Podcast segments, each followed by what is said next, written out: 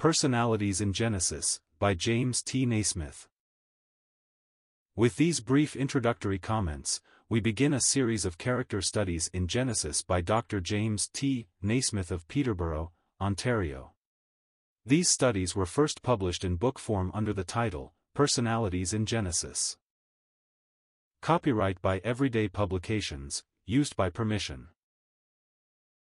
Doctor Naismith, in addition to practicing medicine, is an able and appreciated Bible teacher. Introduction.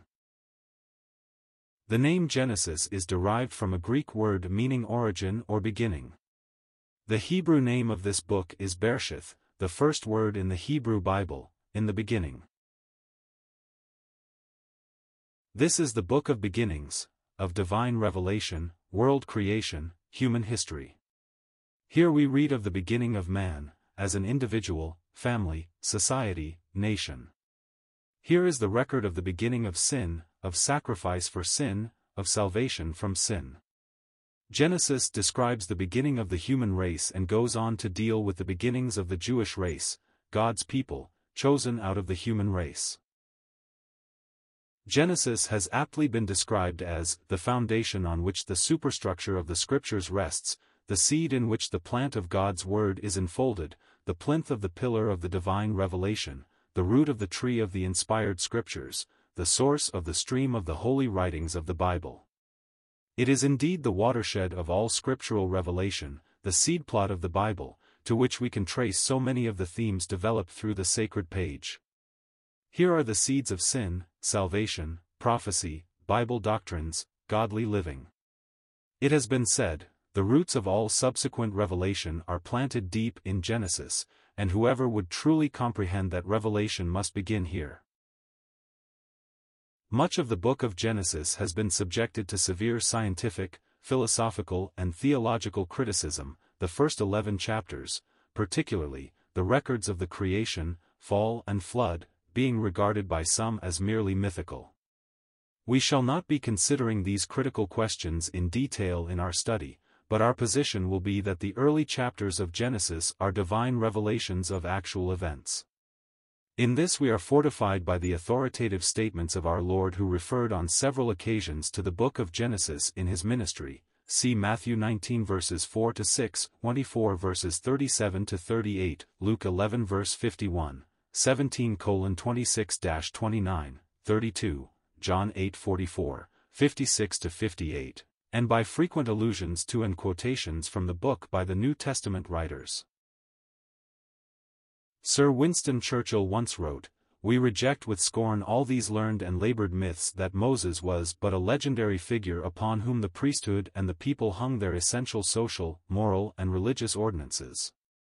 We believe that the most scientific view, the most up-to-date and rationalistic conception will find its fullest satisfaction in taking the Bible story literally, and in identifying one of the greatest human beings with the most decisive leaps forward ever discernible in the human story." We remain unmoved by the tones of Professor Gradgrind and Doctor Dryasdust.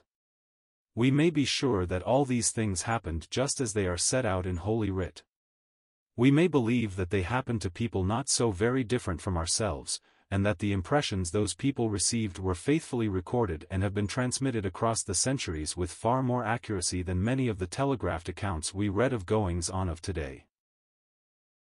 Let the men of science and learning expand their knowledge and probe with their researches every detail of the records which have been preserved to us from these dim ages.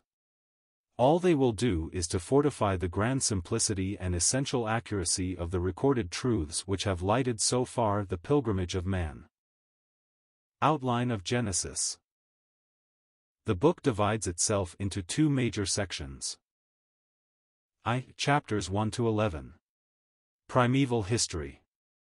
Record of four main events: creation, fall, flood, Babel, and four particular men: Adam, Abel, Enoch, Noah.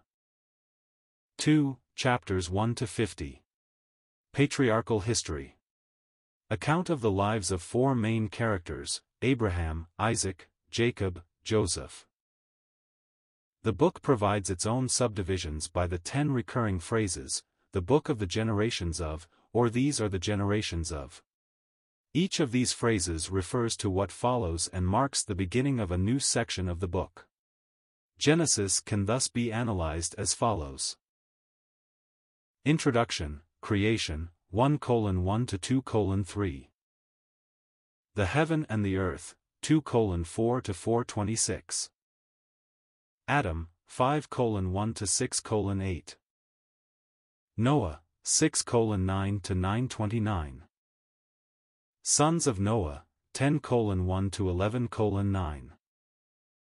Shem, eleven colon ten dash twenty-six. Terah, eleven twenty-seven to twenty-five colon eleven. Ishmael, twenty-five colon twelve dash eighteen. Isaac, twenty-five colon nineteen to thirty-five colon twenty-nine. Esau, thirty-six colon one to thirty-seven colon one. Jacob, thirty-seven colon two to fifty colon twenty-six. Personalities in Genesis. The book of Genesis teems with characters whose life stories are penned for our profit as well as interest. Seven of the eight great men noted above, whose lives we shall consider, are given honorable mention in God's Hall of Fame, Hebrews eleven, and take up more than half of this chapter of illustrious men and women. But men, and women, are not the only personalities in the book. The dominant person is God, and all others, and all else, are seen in relationship to him. We shall briefly consider what Genesis reveals of him as Creator, Sovereign, Judge, Redeemer, Friend, Guide. Satan, too, is introduced to us early in the book, and we are given an insight into his character, methods and judgment. Finally, the Lord Jesus Christ, though not specifically named, is undoubtedly here, as he is, in all the Scriptures, Luke twenty-four verse twenty-seven, in direct prophecy, in many wonderful types, and in actual person.